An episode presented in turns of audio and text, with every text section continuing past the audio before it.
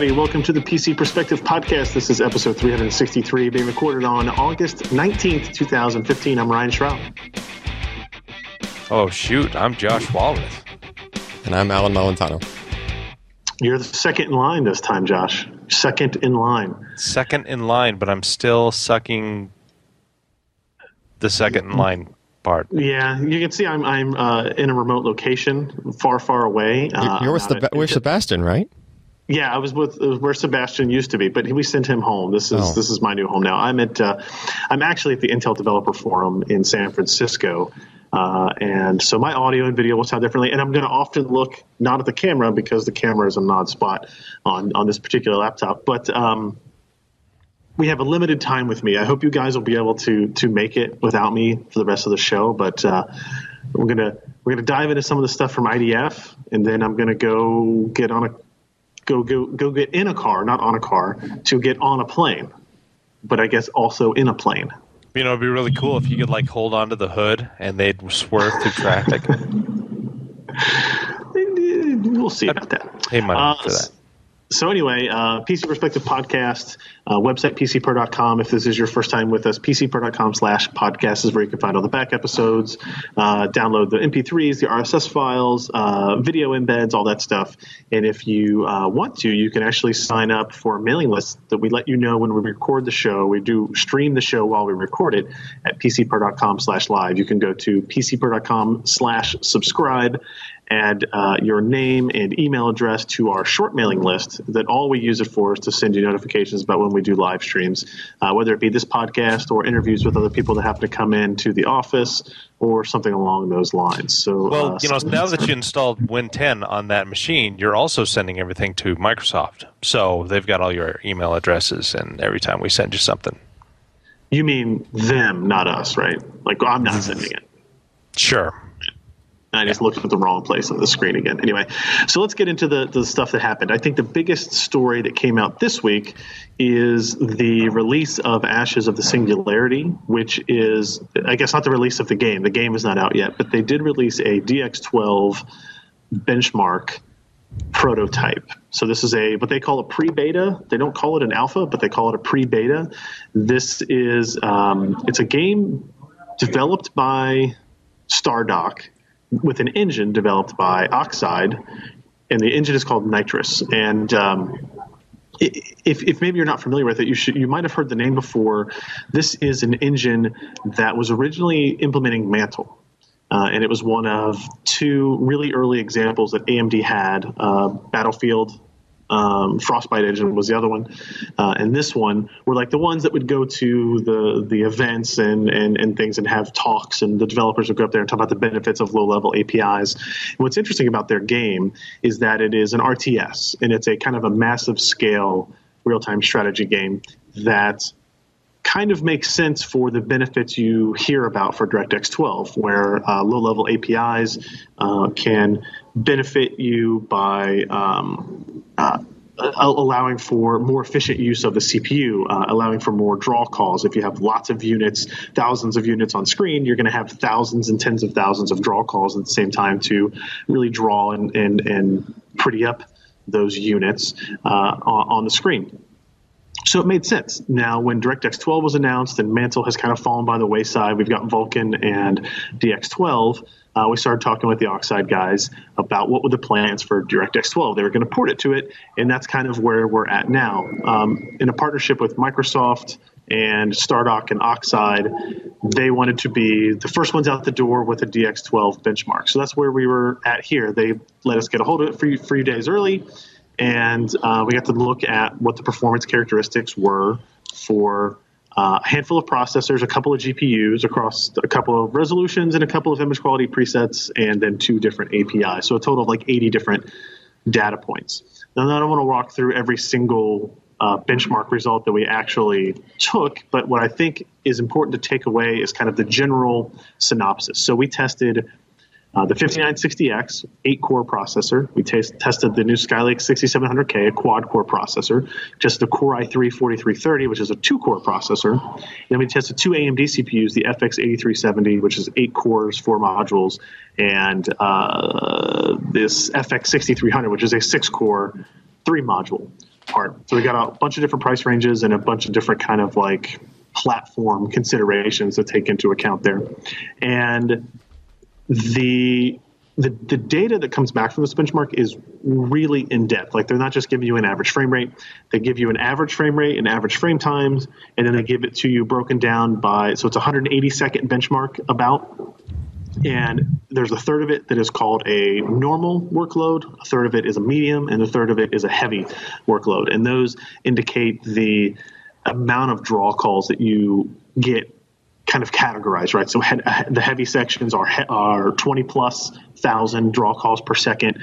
Medium is 10 to 20, and anything under 10,000 draw calls per second is considered like a normal workload. So they break it down in that way, and then they also actually break down and give you individual scenes, uh, a bunch of frame time data telling you if it's a CPU that's a bottleneck or the GPU that's a bottleneck at any given time. They actually present a whole lot of data that um, in our limited time, two days or so, with benchmark we didn't really get a chance to dive into uh, like the frame times individual frame time plotting and that and that stuff. But what we did do is we compared the average frame rates for the whole 880 seconds worth of testing. And then we also focused on the heavy results because that is the one that uh, the developers kind of pointed us towards would be more indicative of total DirectX 12 performance in the long term. Like if you're trying to push DirectX 12 in other words what would you get?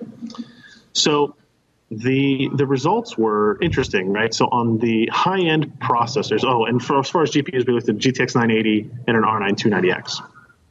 If you look at the GPUs with the high end CPUs, the GTX 980 saw very little scaling and actually uh, several times like reverse scaling by small margins. Right? Negative so scaling. Yes, negative scaling, uh, if you will. So, like dropping from uh, 57 frames per second to 50 frames per second, right? At 1080p high is, is an example of that. Um, and as you went down the processor stack for them, like if you go down to 6700K, you get very similar results. If you go down to the Core i3, you see that DirectX 12 is always faster, but it's by a fairly small margin. And as you go to the AMD processors, you see the same thing with the Radeon R9 390X that their gains are much larger across the board, going from DX11 to DX12, and much more consistent. Even with the Core i7 5960X at the high end, AMD gained a, a huge amount of performance. Um, so you know, th- there's there's kind of two ways to take take it out. So like if you look at the AMD with the 5960X, you jump from like 43 to 78 frames per second, right? So a, a huge amount. Um, what, but what's interesting is if you, you, look at it two ways, right? One is if you look at just DX11 versus DX11, the AMD frame rates are significantly lower than the NVIDIA frame rates. So the uh, the the kind of takeaway there is that the DX11 implementation on NVIDIA and GeForce drivers is significantly ahead of what AMD has. If you look at DX12, it has pretty much even the playing field between those two products, the 390X and the GTX 980, which are not exactly the same price, which is interesting too. Um, so the question is, did AMD do a lot more work to their DX12 drivers to improve this much? Did NVIDIA do no work to their DX12 drivers to improve not very much? Or is it that DX12 just kind of homogenizes everything and makes it more like it's on the developer and the game engine to take advantage of these things? And so, because of that, the performance on DX12 is going to be very similar between these two GPUs.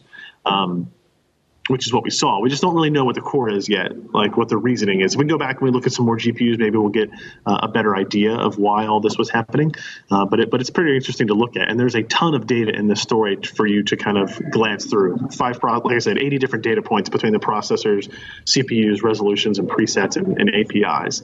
Uh, Josh, did you have any like thoughts well, on this from, from what it looks you know like? it is it is going to be so engine dependent with the architecture. So say for example grid autosport. This is a uh, a product that that intel had actually helped kind of pay for development and graphics implementation. You know took took the place of nvidia's the way it meant to be played and uh, amd's uh, what if gaming evolved? Yeah. So if we look at like the amd results versus nvidia on that we see like AMD running at 80 frames per second and NVIDIA at 117, and that's at like 1080p. Not a big deal. You think, okay, those are those are perfectly fine results. except that NVIDIA seems to like this particular game better. And we probably can look at this and say, you know, in its base DX11 implementation, it may do some, uh, oh, what do you call it? Just, just the way it renders may be more applicable to NVIDIA's rendering pipeline. And so it, it does it a little bit faster. You know, just as we saw with Bitcoin mining, with AMD parts versus NVIDIA, and AMD did certain operations faster, and you were able to, you know, mine Bitcoin as NVIDIA.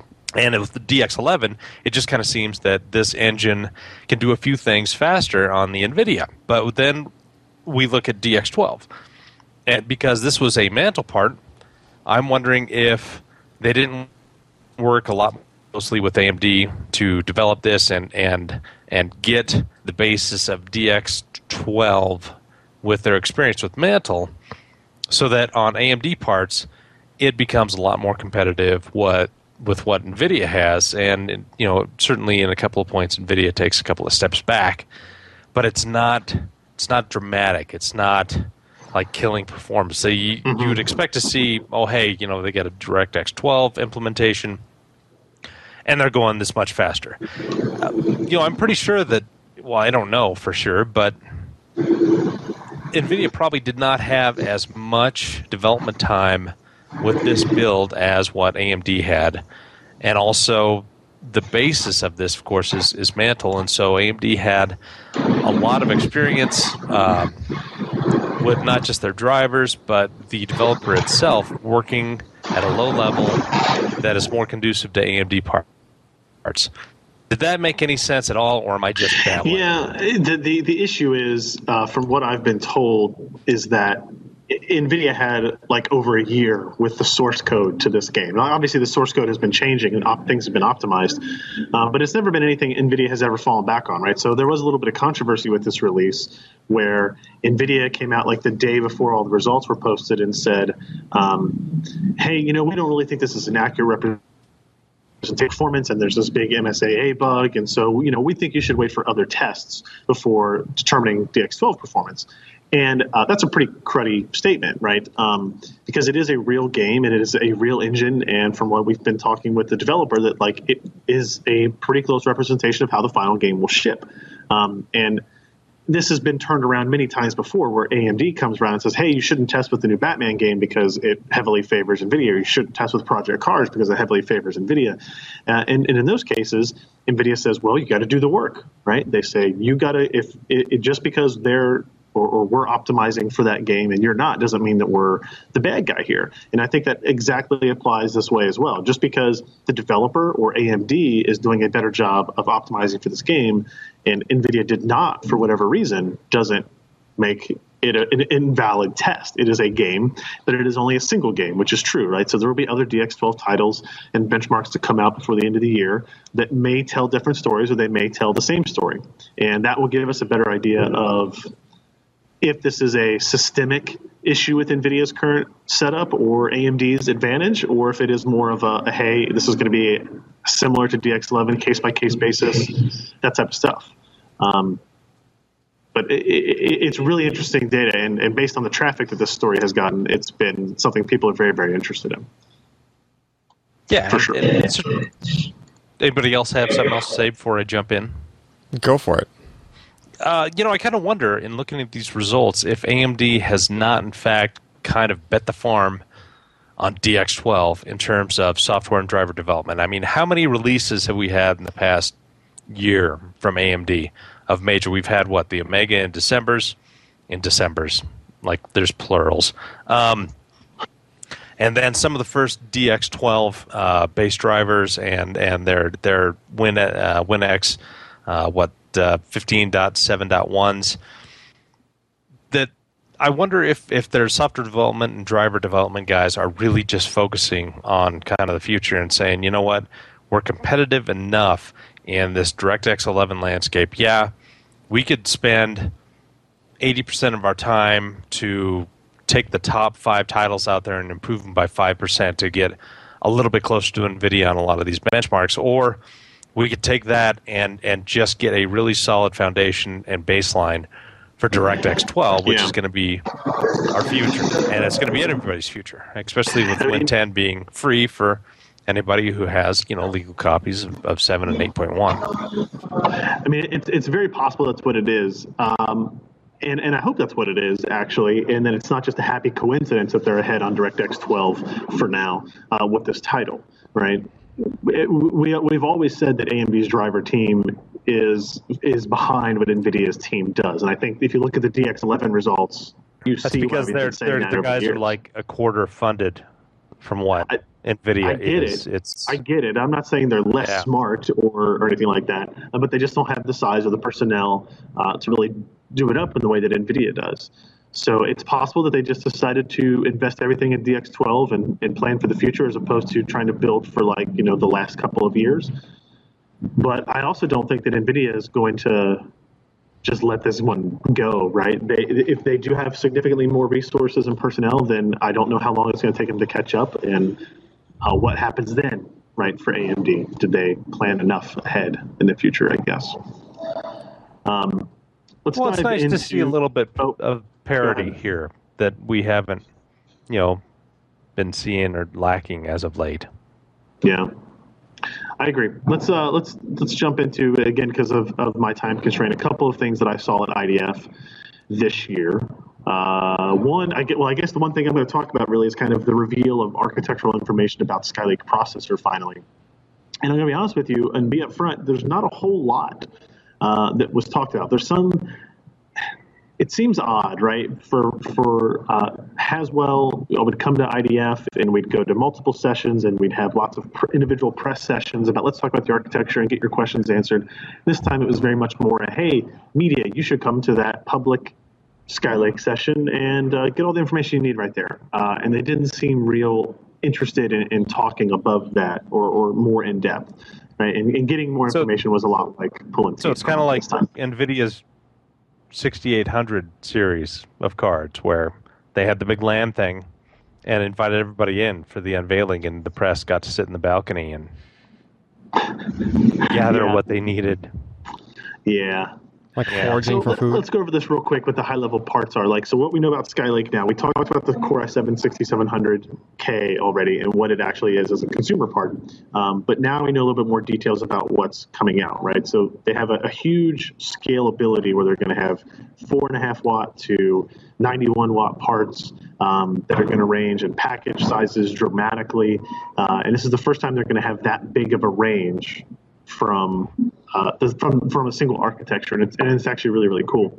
Um, but if you look at the architecture itself, uh, if we look at the core design, there there are a handful of changes, but nothing super.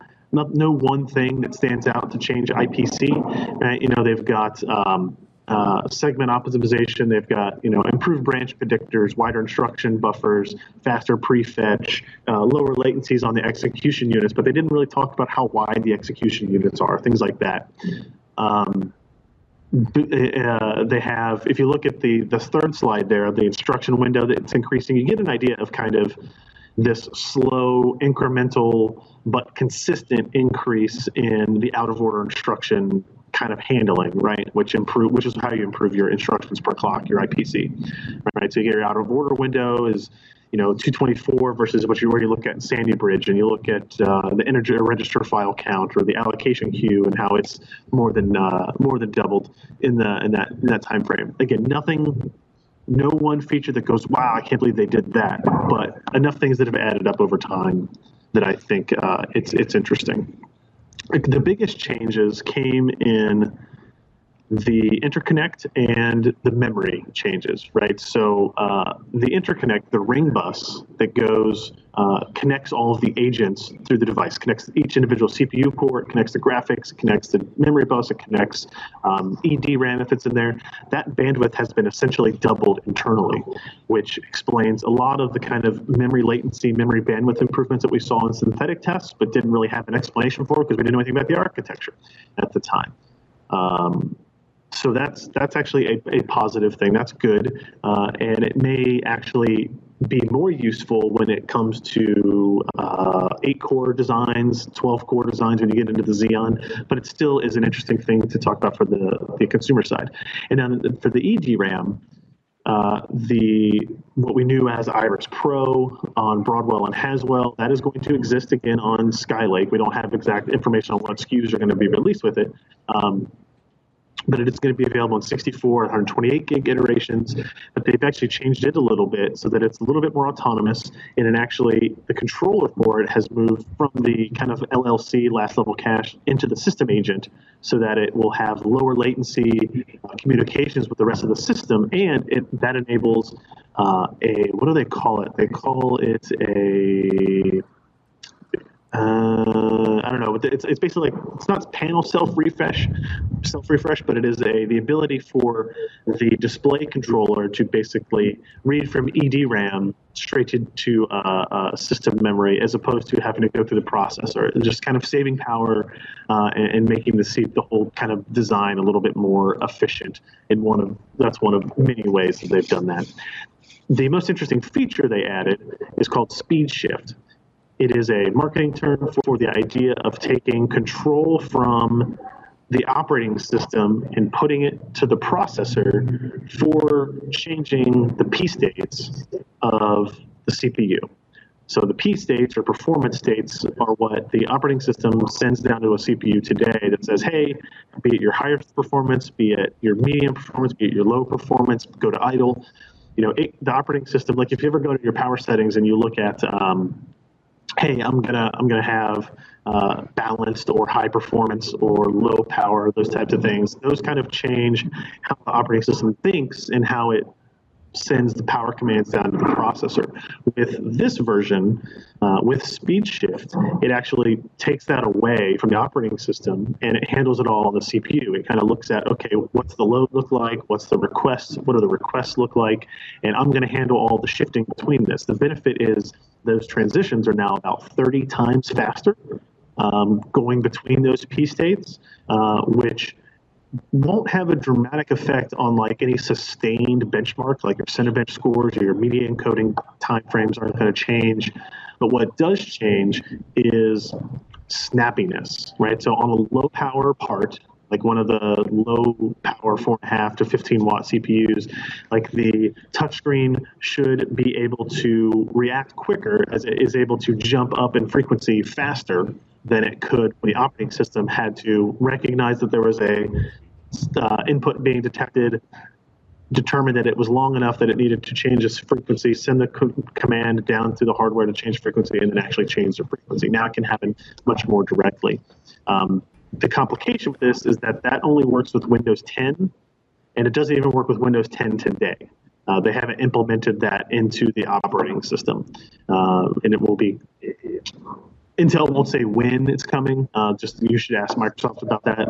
I hate those those types of responses, but um, no plans for Windows 8.1 support or Windows 7, uh, and they're kind of working with the Linux community to see what they can get up uh, and running. The for legacy operating systems, it basically reacts in the previous way that it would, right? It kind of lets the operating system control it. Um, uh, this this chip also adds uh, an integrated uh, image signal processing unit, which is unique to an Intel CPU for the first time. It's something you see on uh, Qualcomm SoCs, ARM SoCs quite frequently, but now that you know Intel's heavily into tablets and small form factor devices, maybe even phones still with this type of uh, architecture, that integrating an ISP on there allows them to do some interesting things for face recognition or uh, low power resolution, uh, high resolution captures, that type of stuff. Um, so I mean that's that's kind of a high level overview. There's some a couple of other things that you guys can go uh, pick out and, and read through the Skylake architecture piece that I posted up. But uh, there's still a lot of stuff that we don't know yet. I'm sure some other people that are here covering IDF will get more information about that and, and post it up, and we'll, we'll talk about it in the coming weeks. But uh, it, it's pretty interesting stuff. And then we also have a piece that looks at the Skylake Gen 9 graphics. Um, I don't need to go over any of this really. I would just say that uh, it looks faster. They, uh, the 6700K uh, has a 24 execution unit uh, configuration, and apparently they're going to offer up to 72 execution unit options. I don't know where that's going to show up at, but that would be a significant jump over where they were at uh, last year. So, or with the last generation, I guess. So. Josh, hey, that, that layout makes a whole lot more sense than, than some of the previous ones. The die shot. Yeah. Uh, up top, you mean? Yeah, that one. You mean just because of the weight of how much graphics stuff is in there? Like, yeah, and uh, especially the shared last level cache. I mean, obviously you're going to have uh, communication in between that and the system agent and memory. So, yeah, that uh, that seems to uh, okay. Look at that. It was what the last one was like four cores all together in a long rectangle, and you had the mm-hmm. system agent on one side, and then you had the graphics on four, and so this just makes the traces a little bit more manageable uh, when you're talking ring bus and, and last level cache than what they had before. But that's just you know my layman's opinion. I don't have a double E, but you can't spell. I, I don't either. Beer uh, without a double E. It's. I mean, it looks interesting. You know, obviously, one thing that we're, we're hoping to see is uh, like a desktop SKU with 128 megs of the EDRAM on it, right? Because it can have some interesting uh, implications when it comes to compute stuff, not just in graphics, right? So it's yes less useful for a desktop consumer to have a 128 128 meg EDRAM because you're not going to use integrated graphics. Uh, but if you're using it for compute, and it can have some impact on performance based on our uh, benchmarks that we did, even with that, uh, the, the Broadwell version of it, the 5775C, I guess is what it is. Um, that I would hope I hope we see something like that. My inclination, based on conversations I've had here, is that we will not see that, uh, at least not initially. Um, so hopefully that changes as well. Um, I guess. I mean, there's. I mean, we're. I'm kind of glossing over it because of time constraints here, but you guys should definitely go check out the Skylake processor architecture overview and the Ashes of Singularity test, because both of those were the things I did this week. And before we get into the things that Allyn and Josh did this week, I'd like to point out that in fact yeah. I did not get anything up this week. He couldn't get it up. Couldn't get it up, huh? No, I went to Colorado too many times this week, and. uh, well, before we get into the rest of the stuff, and I depart the podcast where it becomes the Allyn and Josh and, and uh, Ken show, I do want to thank today's podcast sponsor. That's right, everybody. This episode of the PC Perspective podcast is brought to you by Casper we're welcoming Casper back into the fold of the PC Perspective podcast. They are an online retailer of premium mattresses at a fraction of the cost. They are you just said welcome to the fold, and isn't that ironic because you cover it with sheets? Yeah, the clever. Fold. Actually, more ironically, the mattress came to me folded. Yep right? They, Casper is revolutionizing the mattress industry by cutting the cost of dealing with resellers and showrooms and passing the savings on to you. One of the ways that they do that is they actually ship the mattress to your door, which sounds crazy. If you've ever moved a mattress, you know, if you've got a king size mattress and you're moving from an apartment to a house or something like that, you think, how are you going to ship that? That is like the biggest, bulkiest thing you have to do. Um, their mattresses are made out of a, a combination of three different materials. Uh, one of them is kind of memory foam and kind of a, a in uh, synthetic latex, I guess, and it comes in a box that weighs about 110 pounds for the one that I got. And it shows up on your doorstep, and you go, oh, okay. And you and a friend, you know, because it's it is kind of heavy and, and, and dense, uh, move it upstairs, and you open it up, and it kind of poof expands in the room. That's why they encourage you to open it up in the room you're going to be using it. Uh, it's not a violent expansion of, uh, of a mattress, but it is a rather fast expansion of a mattress. Um, they are, it's two technologies, I'm sorry, latex and memory foam come together for better nights and brighter days. It's a comfortable mattress, actually, and I can say this with some reliability now that I am a Casper mattress owner. Um, my wife and I got one right in time to have a new baby. So it seems like a good time to maybe try to get some better sleep. We're going to have less sleep, so the better the sleep can be. That's probably a, a good thing, I guess, for us, right? Uh, you can buy it easily online. It's completely risk free. This is the best part of it. You can try sleeping on a Casper mattress for 100 days and uh, decide if you want to keep it. Right? So they ship it to you, and if after you know, 99 days, you decide that you don't like it and you want to go back to your old mattress or you're going to try something else, you can absolutely do that. You can return it, no cost to you at all. Um, eh, but I Boy, that's I- that's that's kind of a crapshoot with my sample, isn't it? yeah. Yeah, Do we really want to accept this mattress back from Josh Walrath? Well, here's the thing. Uh, I do have a secret for you. They're not going to resell the mattress that you slept on for 99 days. They will either recycle it or donate it to a local shelter that allows for those types of things. So you don't have to worry about buying a previously used by Josh mattress. Which is really one of our biggest fears when buying a mattress, just as a nation. Or a selling point? If you if you look at it, listen. If you want to know if it was Josh's mattress, you just hit it with a UV light, and if it says Josh was here, then you know. that would that, would be a very specific way to tell that, that that's the case. Uh, so, by the way, all Casper mattresses made in the USA. So here's the here's the call to action. Here's where you guys can do this. Uh, you can get a Casper mattress for five hundred dollars for a twin, nine hundred fifty dollars for a king size mattress. If you compare that to industry averages, that's an outstanding price point, and you can save an additional fifty dollars uh, for our audience members if you go to casper.com/pcper and enter the promo code PCPer. Casper.com slash PCPer, promo code PCPer. And we thank Casper for their support of uh, the PC Perspective podcast and for the support on my back and for that support as well. So thank them. Thank you guys very much for that support. Um, so this is the part where I casually say that I have to go get my bags from the hotel and go to the airport to take a red eye flight home. So You casually save all of our ears from the popping that's been happening for the past 20 minutes. Yes, Unless I remove it in post, then it hasn't happened at all. that might be really hard to remove in post. Yeah, it's not going to happen. eh, we didn't have any of that when we did our test call today. Well, did of we? course I not. know. Just Of course not. in production. Yeah. Of course not. Of course not. So, but you guys, everybody else should stay tuned because uh, shorts. We're going to talk about uh, a bunch of NVMe crap from IDF. Yeah. Uh, some Flash Memory Summit stuff from IDF. In, Intel maybe getting into the um, variable refresh monitor support. Um, and uh, I don't have a pick. My pick is going to be Red eyes.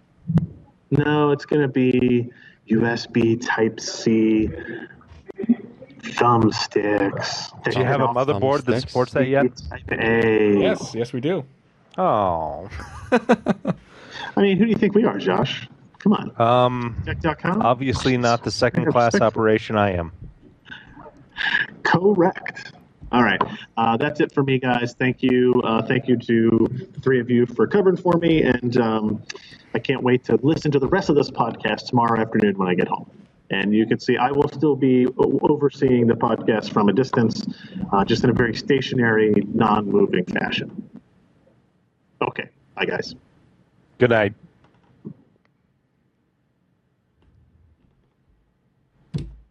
He's- Suddenly very quiet. He's still he's still oddly. Yes, I was just annoy, uh, enjoying the uh, non-annoying. Quiet. Enjoy the silence. Enjoy the silence.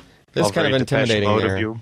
I have I have just Ryan's poster child self just uh, staring over at me. Anyway, uh, so yeah, I guess we're kind of working backwards.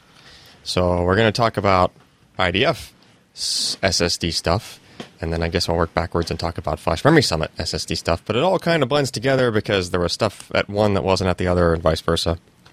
So we might as well just mash it all up. But hey, it's all storage, so Yeah, it's all storage, so I'm just gonna like go on a go on a non-clicky Allyn Malventano marathon here for a little while. Um, so uh, in the the cover term or the marketing term for Intel's Crosspoint, which was itself a marketing term, um, kind of, or just the name of a memory. Well, they're going to put that memory in devices that are going to fall under the Optane name, not with a C, with a P. Um, so it's basically crosspoint flash memory. Not sorry, not flash memory. Man, I gotta get out of that habit. Crosspoint memory inside of devices, and it goes really fast. So they had like a prototype PCIe NVMe, NVMe device, uh, just showing a comparison of those results with um, those results of a P3700, which is a very fast NVMe PCIe SSD, which we've reviewed in the past. Um, and they're showing basically five times the random performance at a Q depth of eight, which is like a you know kind of a typical Q depth for like workloads, and then they're showing what I think is even more significant is a seven times performance increase at a Q depth of one. And the reason that that is much more significant in this case is that if you can increase the random performance to that level, like to a seven times increase, in other words, you're doing seven, over 76,000 IOPS, Q depth one means you're only giving the SSD, you're giving it no heads up. You're getting a response, you're asking for the next request. Like you're sending the next, next request for. This is oh, what I want now. yeah, I want this one. And then as soon as that one comes back, oh, I want this one. Like imagine if your spouse was trying to go shopping and instead of giving her the list, which would be like a queue, you just told her, "Could you go buy me some eggs?" And then when she got back, uh, could, I need some pickles. Could you go get some pickles? And then when she like, so that's basically Q depth one, right? But just kind of like in shopping. Uh, Are you teaching data structures now? it's kind of no, but it, this is why it's so significant. If if your wife was able to go back and forth to the store at like light speed, you almost don't even need the queue, right? You don't even need the list because the tra- the turnaround is so quick, and that's kind of the territory you get into here. In other words, if you had a um, this Optane SSD in the same system as compared to like a P3700 and similar systems doing similar kind of workloads, chances are the Optane part is going to run a lot closer to Q depth of one, right? Because if you have the same software, it has the same amount of requests going to the SSD per second. Uh, this thing is just going to be able to push through. Like even if there, even if there is kind of a queue, it's just going to blow through the requests so quickly that the queue is very quickly going to just shallow right back down to like just queue depth of one. Um, which is awesome, right? That's uh, Yeah, but what if they order? What if they say in the instructions that if you go to a nearby grocery store and buy some bread, also if they have eggs, buy six, will the the stuff bring back six loaves of bread? Hmm. I don't know. It all depends on if they include Intel engineer humor into the firmware. So, I, I, I guess correct me if I'm wrong because I'm probably wrong. Does that mean if it can do seventy six thousand IOs at Q depth one read, Yeah. That that is that it will always be doing at least seventy six thousand IOs? No, Okay, like it'll. In other words, the chances are it's going to turn around so quickly that the system will be the delay between the IOs. okay, Like if you have a system that has to do something with the IOs, for example, like not just something that's turning around like a web server, Yeah. but if you have like a database or something that's actually crunching data, like uh, anything that you would normally be waiting on the SSD on. In other words, the P3700 that's only able to service those at a rate of 10,000 per the second fastest SSD we've ever tested. the tested. fastest SSD we've ever tested, basically. It's only able to do that at around 10,000. So if you have, uh, say, some piece of software that's just uh, grabs one piece of information off of storage, does something with it, and then, say, puts it back. And then it can't do other things ahead. It has to just do that in a sequential fashion, right? Um, this crosspoint based SSD is going to remove the the it'll any time you were waiting on storage would be reduced to one seventh of that time, basically.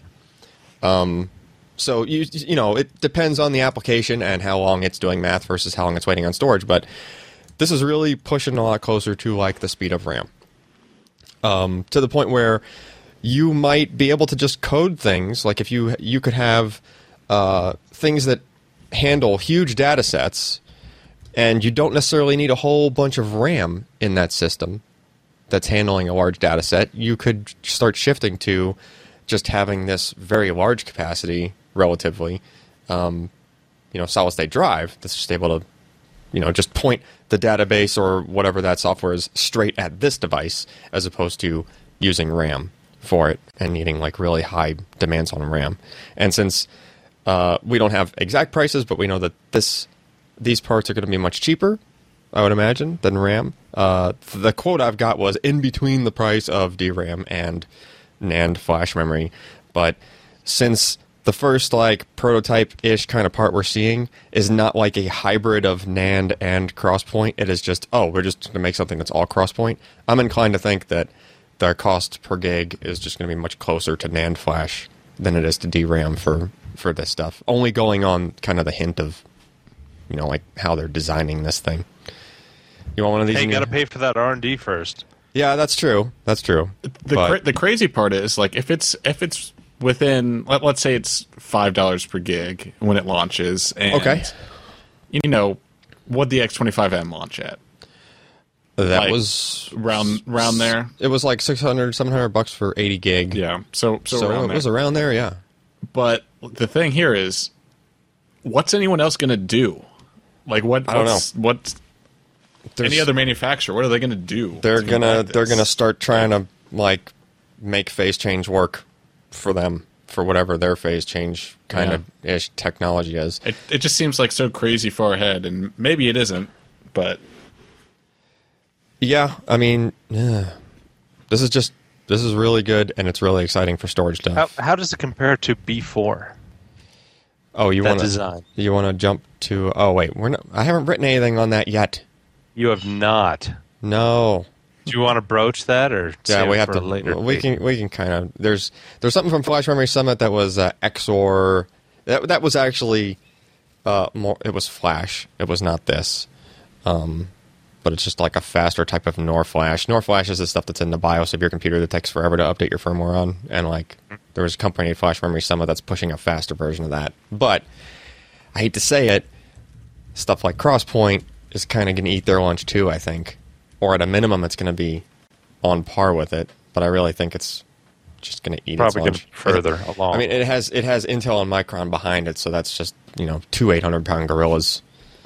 So, so like, i- is it Intel and Micron in the same IMFT sort of Yeah. joint venture? Okay. They're doing it, So yeah. we could potentially see this sold to other people. Sure, Okay.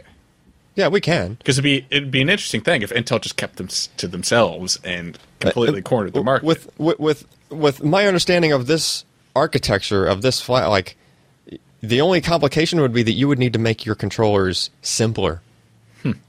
Because it's it's you know it's you you can random write to it. Like I, I think it's addressable like to a word or double word. Like that's your basically you're just talking like 16 or 32 bits. You can just randomly write to it. Like that's way less than a sector right? Could you imagine like just just you could you could theoretically have one of these devices and just do random single sector like we usually do random 4k that's what you hear about. Single sector is half of a k.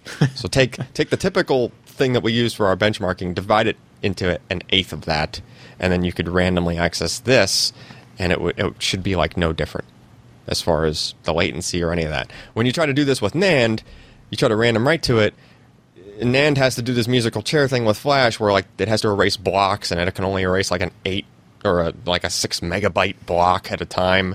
So if you try to randomly do 4K writes to it for any, you got to have some cache involved, and then you've got to have some error correction, and and you got to have cache. this cache, other- you got to have error correction. I imagine, well, I imagine Crosspoint will probably. and what have- happens if power goes out and you're you know erasing something, and you got to have bigger capacitors? Yeah. And, Yeah.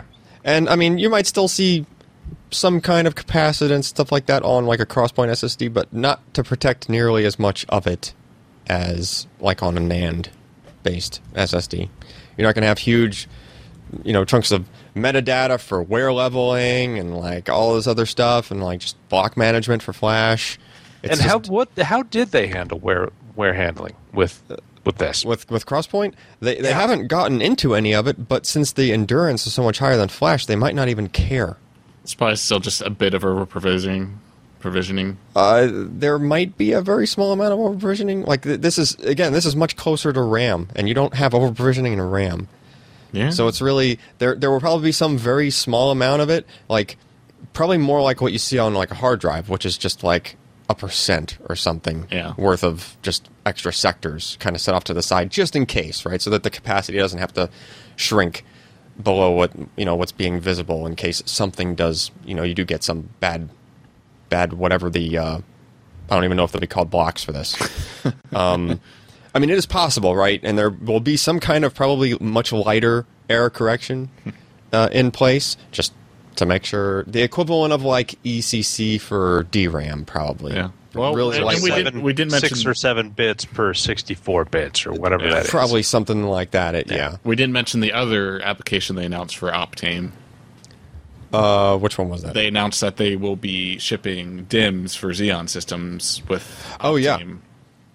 Yeah, they did. Um, so when are they going to come out with butane?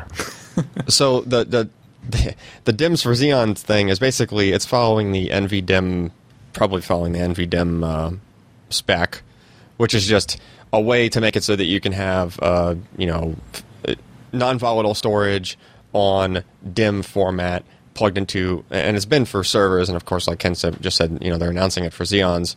That's great because it's been kind of like this kind of a niche thing before for some servers, and like some manufacturers are trying to come and like pull around, you know, huddle around this standard and everything. But if you have Intel getting behind it and saying, "Hey, we're going to launch this product," and we're going to like certify it for Xeon systems and stuff like that, that means you know you're just going to get a lot more support for the NVDIMM thing. Um, and I think that this technology will take more, much more advantage of NVDIMM because now you have like the bandwidth of you, that you would get like over the bus that the RAM is speaking to the CPU over, except you're just talking to in this case like Crosspoint dies instead of RAM dies. Um, and Crosspoint is fast enough to where you could probably just execute straight out of it. And not volatile. and it's non-volatile. like, yeah, like I like like I was. I, I've- I've said this to a few people earlier this week that have been asking about like what does this stuff really mean and everything. And the, the simple thing I say is, if this stuff came out like ten years ago or fifteen years ago or something, like your computer would not be it would not be architected the same. The software and the hardware would be very very different, right? Like you when you updated Windows, it would just update part of its image that's just kind of like laying in the crosspoint memory. And then when you want to start it back up, like it wouldn't even really have to boot or just go through any kind of a procedure. It would just start executing straight out of the crosspoint, like not even like not even like opening a hibernation file. It would just basically just start running right back out of that again. Right? It's just it would just pick up where it left off and basically be not just like instant on where it's within like a second or two, but like you just like you know hit the button and it's just the screen comes back and that's it. like you're just up and where you were before. Um, yeah, but since it's come out now and not 10 or 15 years ago, we're gonna have to wait for some of these changes. Just when we think storage is getting boring, they suck us back in. It's not. It's not They getting suck us boring. back in. Not getting boring with this. Um, so a couple of days ago, we po- or was that yesterday? I think it was yesterday. They're all kind of blurring already. Um, Kingston had a NVMe PCIe SSD at IDF. We're still talking about IDF stuff, not Flash Memory Summit. Uh, and they showed, uh, you know, basically a pretty pretty decent uh, performance, 236,000 IOs per second um, out of a, I am assuming PCIe by 4 controller of some sort. Um, and we weren't sure what it was until Ryan caught this picture a couple, like actually almost a couple minutes ago, um, of the front of the prototype board. And then I went back through my Flash Memory Summit pictures and compared that to this picture. Hmm. Looks kind of the same. Like the exact same thing. Turns out that is that was at the Phison booth, and that is the Phison 5007 Tech E7 controller, which probably everybody's just going to start calling the E7, just like how we've referred to the Phison S10 SATA controller in the past. Um, so that's all we know for now, right? We just know that Kingston has a prototype that's based on that controller, and that's good, right? It just means like that part's going to start circulating out there, and you're going to have more NVMe PCIe SSDs. So Speaking of which, Speaking of which, uh, oh look, it's another PCIe NVMe SSD. This time from OCZ, which is going to be called the Revo Drive 400. Um, and so what you're looking at is basically the same kind of deal we've seen with like Plextor P- uh, PCIe SSDs and you know some other manufacturers. They basically make the part in the M.2 form factor, and then when you want to make a half height, half length, uh, you know, basically add-in card for your system, they just make a spiffy looking adapter board, and they just basically you know put the M.2 part on there and sell it as a you know PCIe card for systems that don't have the M.2 port. Since it's pretty easy, you're just connecting four PCIe, you know, four sets of PCIe lanes to the system bus. Um, And uh, other details we know, Ryan said he was told November. I'm hoping that this will be coming out November. Um, and all the parts should be Toshiba. So you're, to, you know, same thing OCZ has been doing since they got acquired by Toshiba. So you have OC, or you have a, you're gonna have a Toshiba controller coupled with Toshiba Flash. Put it in an SSD that's uh, firmware tuned for consumer, and OCZ is basically the consumer arm of Toshiba now from from the looks of their past few releases. So that was another PCIe NVMe SSD. Uh, now let's jump over to Flash Memory Summit. Which brings me to the first thing, at least first thing in our rundown. Uh, this was pretty cool. I saw these guys last year, and they didn't have parts that were like complete yet, or complete enough to where you think you might be able to just buy them retail. And I think they're, I think they're getting pretty close. These guys were, uh, the company's called Nova Chips. Um, they were tailoring more towards like military and embedded and like that that sort of thing for their storage uh, as far as what they were saying last year. This year they seem to be going branching out a little more mainstream uh, towards the end of you know having a SATA part, for example. Um, but the, the the trick to what Nova Chips does, and it's visible in the first picture on this article here, is that they have a technology that lets them put a bunch of dies within a package. That's that's only part A, but part B is having a controller be able to talk to that many dies. There's kind of a limit on how many dies a controller can really communicate with. It's kind of like a fan out thing, or just there's other physical and logical limits to to what you can do there as far as how many dies per channel um, of a controller. Well, uh, Samsung last week you guys heard Samsung had a 16 terabyte, um, and actually theirs was a SAS SSD, and uh, meanwhile Nova Chips actually had a 16 terabyte SATA SSD. Might take you quite a while to fill it over SATA, but uh, it, it, was there, and it was you know within that that might be able to handle my Steam game drive for now. For now, yeah. Um, so the trick to getting this much data, or th- this many dies connected to one controller, and in turn giving you that much like storage capacity, is let's see. Here's like conventional SSD, right? You have certain number of channels, certain uh, number of dies um, per channel, and then you have the Nova chip stuff. Which, if you look here, usually a chip package would just be like inside of a chip package where you had flash memory dies stacked. It would look like what's on the right side here, uh, just that stack of dies inside the packaging. This is the this is what the package looks like before they encase it in the black plastic that you usually see. Um, the Nova chips has this extra little controller in there on the side, and it acts as an interface between the flash and then a different communication method in order to talk to back to the controller. And what that communication method is is a ring bus, um, which is actually Ryan was kind of touching on with the Skylake stuff, and like that's what CPUs use internally to be able to communicate data between the cores you're basically trying to have you know a lot of things sharing one common bus, and, and ring bus is a, a good way to do that. Just you know in in practice, um, Nova Chips decided to apply that to flash memory. Uh, just the trick is that they have to package the flash memory themselves to be able to do this. Um, but you're talking about 800 to 1600 megabyte per second per ring. So obviously the the ring is not the limit on the bandwidth there.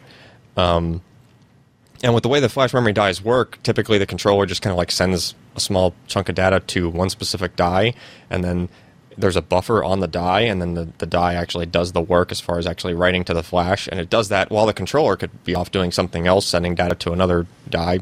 So you can really scale these things quite high without any other kind of adverse effects. You just need, you know, the ring, which is what they added. Um, and they did have this guy on display, which they actually also had on display last year, which made my jaw drop. Uh, and uh, that's a double-sided PCB, by Of the course. way. Um, yeah, there were. That's a lot of flash. That's a lot of flash, and I'm pretty sure all of those were like 16 stack. I mean, they were just like, how much could we possibly throw on a PCB? So that's a full height, full length, but just with How an much ungodly. storage is that? I, I actually forgot the number, but it was a large It's number. too big for you to remember. It's yeah, I think I think it just yeah broke my brain or something, and I just couldn't remember it.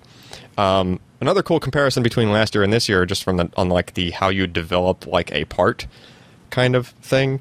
Um, this was uh, FPGA connected to Flash, so you have like these two what look like PCIe cards um, are actually just like cards full of flash memory. And then they had this huge system with like a compact flash card that was actually the programming for the FPGA. And it would basically, this thing would boot up and it would load the code to emulate the controller as they were going to, pro- before they produced it basically as an ASIC. And then that was last year. And then this year, there's a couple of boards with just this tiny little chip there instead of a whole bunch of stuff. And that was basically just the controller. Um, and then forward a little bit more, and there's the controller on an actual board, you know, actual PCIe card just running. So that was their NVMe uh, development process, basically.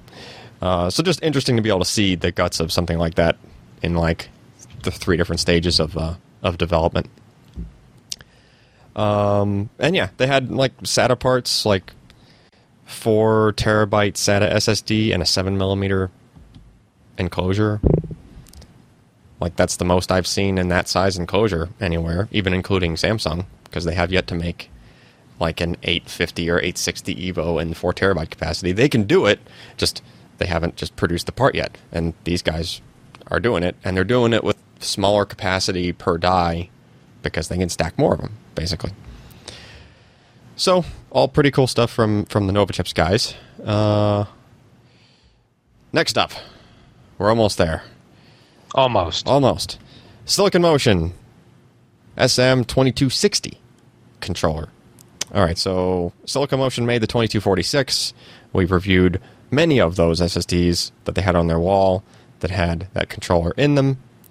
Uh, but now there is a 2260 coming, and it is PCIe, and go figure, it's NVMe. like you didn't see that coming. And it's available in M.2, and they also were showing a uh, uh, SATA Express form factor, which kind of seems like a waste of the controller because SATA Express is only two lanes of PCIe. But you know, they're just demoing. Hey, look, you can we can make it in this form factor. We don't know if anybody's going to actually use it in this form factor, but here it is. Um, the specs look, you know, on par with uh, other competing um, NVMe PCIe parts. Uh, so again, this is just like we're just waiting for this stuff to come out because as soon as all this stuff comes out, you're going to see less compatibility issues, like oddball issues with like motherboard NVMe booting and OS support and stuff like that. They're not really going to have a choice but to fix it because you're going to have all these parts um, out there. Oh, that's enough storage stuff for now. I'm going to take a break. Thank the Lord. Yes. So what's this Intel adaptive sync thing there, Josh? Well, apparently, it's a lot cheaper to actually use uh, infrastructure that's already there and adapt it for your own use in certain scenarios. Basically, what AMD kind of did for FreeSync with some of their own software tuning. Certainly not what NVIDIA did with G-Sync, but it looks like Intel is jumping on the bus because, hey, adaptive sync is already there, and there's some work that already went on, and uh, it's something that people like, and it's something that is kind of needed in terms of gaming. Because I'm sitting here between uh, three 60 hertz monitors that don't have FreeSync or G-Sync, and gaming can sometimes become a little chugaholic at the resolutions that I'm sitting at. So, it's nice to see that uh, Intel said, you know what, here's a solution to a problem. We can implement it for essentially free because it's part of the spec. And away they go. I wonder how far back they'll be able to go on their CPUs, or they could just implement this in their driver and just like I wonder how a really good question. Yeah, I wonder how I flexible their their Well, it's um, obviously it's got to be a, a DP 1.2a compliant uh, output. sure. And so you'll have to look up which of their uh, CPUs actually support that specification. The way Scott at Tech Report, who was the original source for the story, was talking, he said sources close to the situation said that even Skylake might not be able to support it. Like it might be the next Oh. revision. Like it might not. Skylake might not be fully compliant.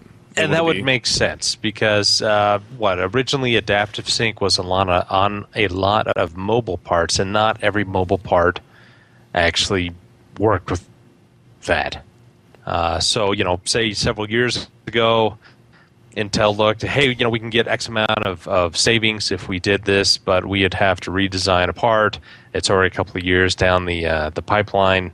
Do we want to do that? And probably they came back and said, no, it's not worth a damn.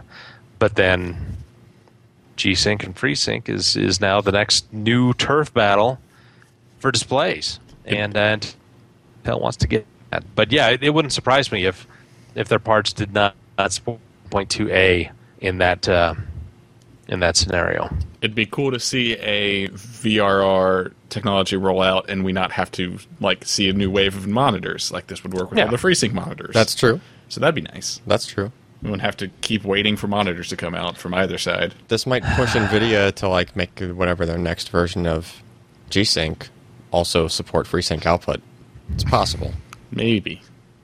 Uh, The amount of people gaming on Intel GPUs is pretty low, It's true. but it'd be a cool feature to have. There's there's lots of like there's lots of games that Intel GPUs can handle though that a lot of people play though.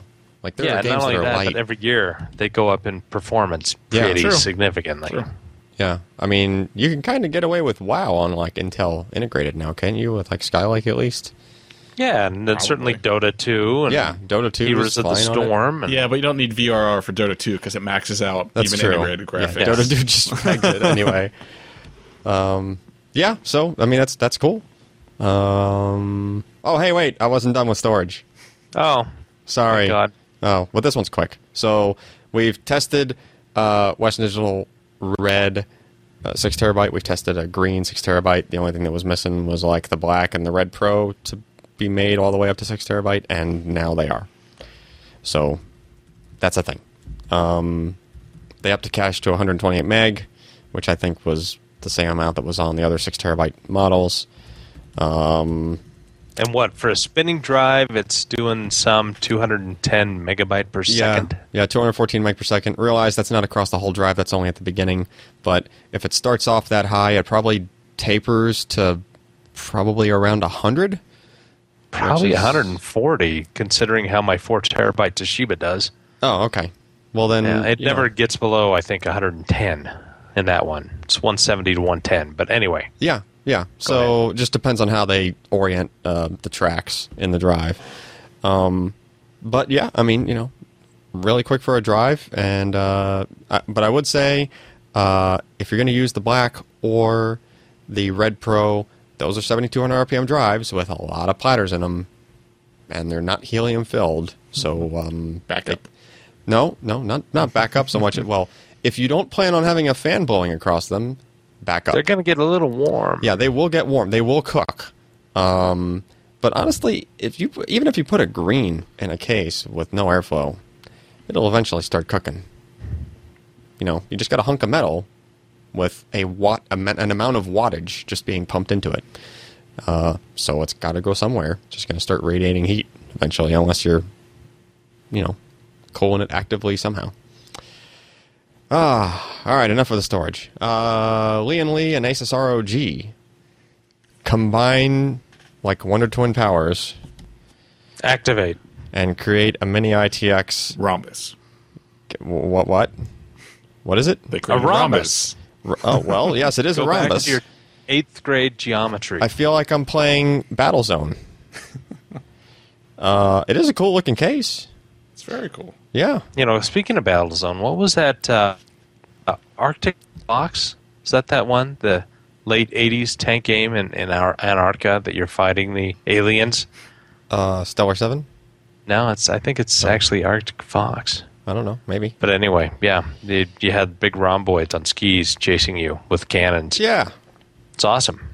So let's see what they did here. Uh, mini ITX, Lee case. It's nice. Yeah.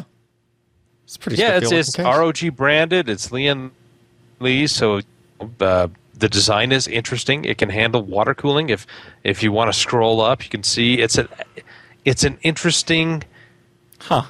external solution with posts.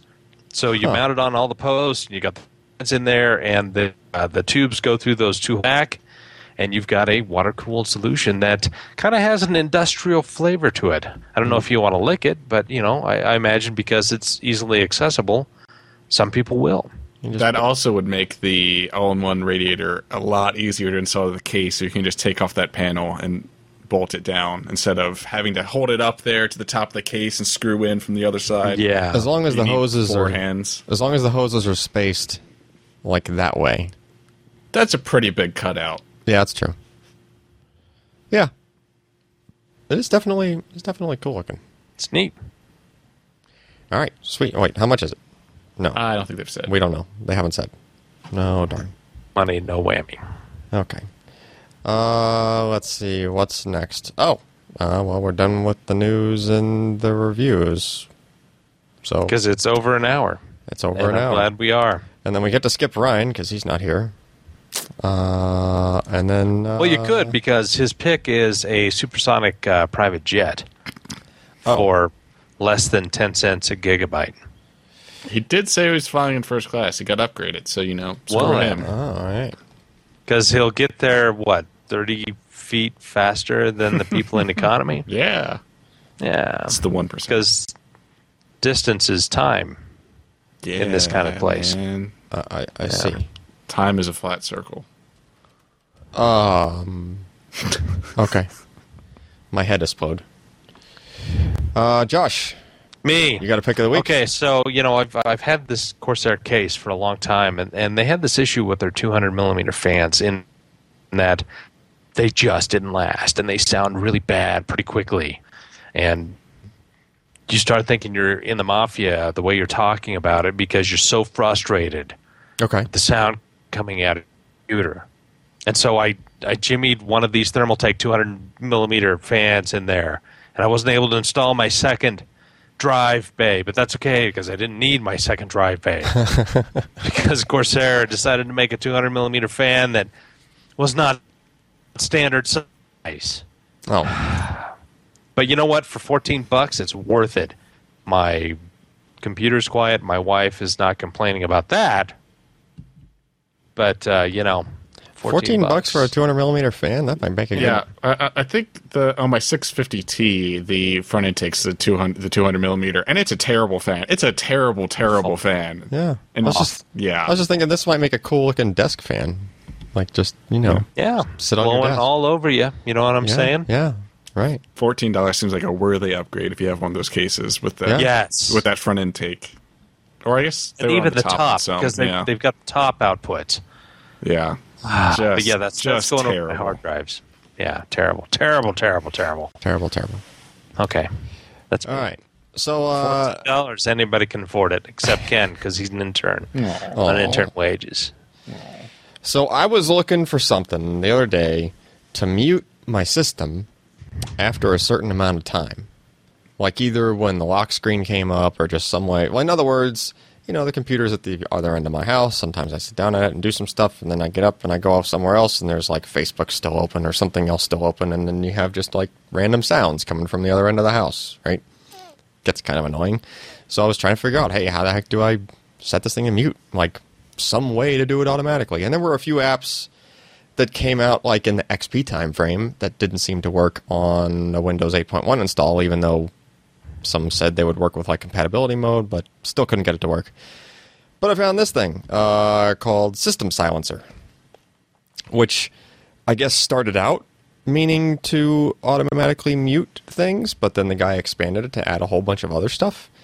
Um, so you can set it to like auto lock, you know, auto shut off your screen, kill specific processes, run specific programs. Like you just basically tell it to do different things at different amounts of time of idle.